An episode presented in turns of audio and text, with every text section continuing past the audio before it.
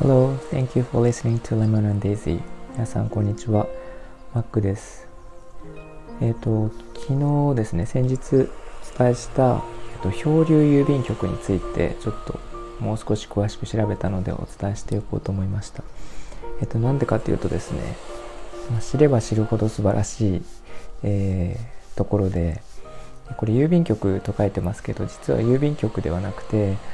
えっと、旧郵便局の、えー、商社を利用した、えー、ていうかな郵便局みたいな建物と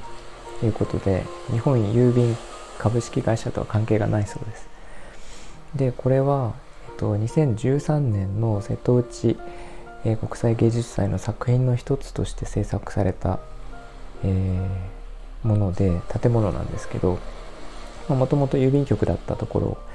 えーと、そのまま使ってるんですけど、えーと、基本的には宛先不明の手紙を集めています。で、えー、なんか届けたくても届けられない手紙が、えー、全国各地から届いてるんですけど大体、えーと個人とかですねあの未来の子供とかあとは、えー、思いを伝えることができなかった初恋の人とかあとは自分の何、えー、て言うか人ではなくて物でもよくて自分の愛用品とかですねあと自分宛ての手紙とか、えー、があるそうなんですが一番多いのは個人宛てっていうことで亡くなった方に対しての手紙がすごく多いそうですね。でえっと、差出差出人名は書く必要がないっていうことで、えー、っとメッセージだけ書いてはがきで送ると、えー、そこに着くそうです。でついてどうなるかというと,、えー、っとアート作品として飾られるということで一旦そこでは受け付けてで、えー、ハンコがボンと押されてですねで、えー、そのなんか建物の中にえっ、と飾られるようなのでそこの中に、えーと、展示エリアというのがあって、えー、どんどん飾られていくんですけどこの送られた数がえっとですねすごくってですね1日に200通を超えることもあるそうで、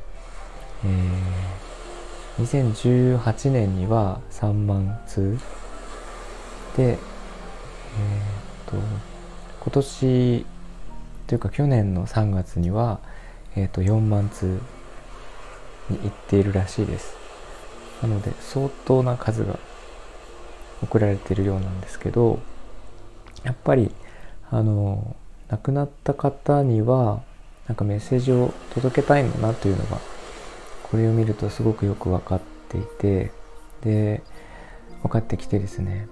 あの私もそうなんですけどやっぱりメッセージというのは、えっと、心の中でこうつぶやいたりとか、えーと、口に出して言ったりはするんですけどもなんかきちんとした形で特に手紙っていう形にして送るとやっぱりこうメッセージを伝えたという感じにはなるんですね。なので、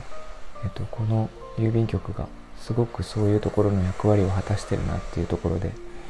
えー私ももう感心してしまって、えー、っと、ちょっと行きたくなったんですが、ちょっと遠くてですね、私は神奈川に住んでるので、なかなか行けないんですが、香川県にあるということで、えー、っと、なかなか行けそうな場所にはないんですが、もし近くにお住まいの方、えー、いらっしゃったら、あの、ぜひ行かれることをお勧めします。ただ今ちょっと調べたところによるとえっ、となんかコロナの影響で、えー、郵便局の、えーと、開局を中止しているそうなので、えーと、詳しくは漂流郵便局のツイッターを、えー、ご覧いただくと分かると思います。しばらくなんか閉局しているそうです。なので注意してください。で、えっと、書籍も出てまして、えっとですね、漂流郵便局という、えー、漂流郵便局届け先のわからない手紙預かりますという、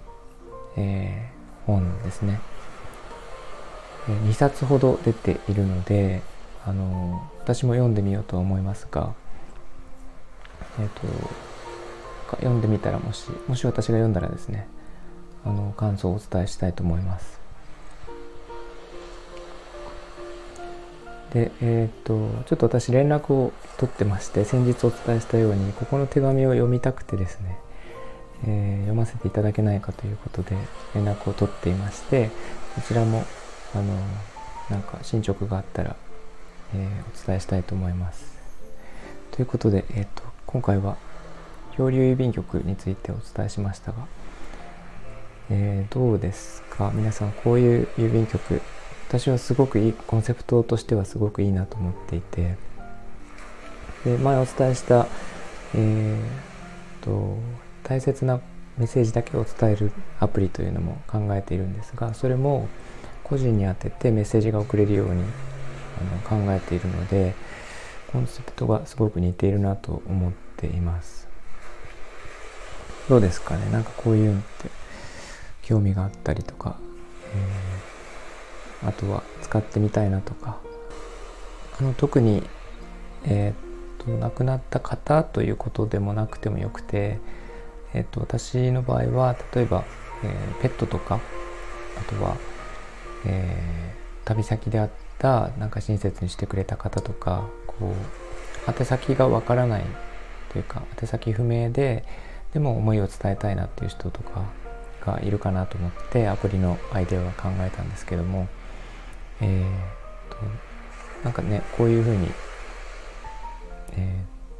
ー、とたくさんの思いが寄せられているというのを聞くとやっぱりこういう思いはすごく強くあってえそこは救ってあげたいなという気になりました。ますますなりました。はい、えー、いかがだったでしょうか。えっ、ー、と今日はちょっとお知らせというか、えー、まあ、調べた内容をお伝えしただけにはなったんですけれどもえっ、とまた進捗があり次第ですねお伝えしたいと思います聞いていただいてありがとうございました、えみんなが優しくありますように Thank you for listening. I'll talk to you later. Bye bye.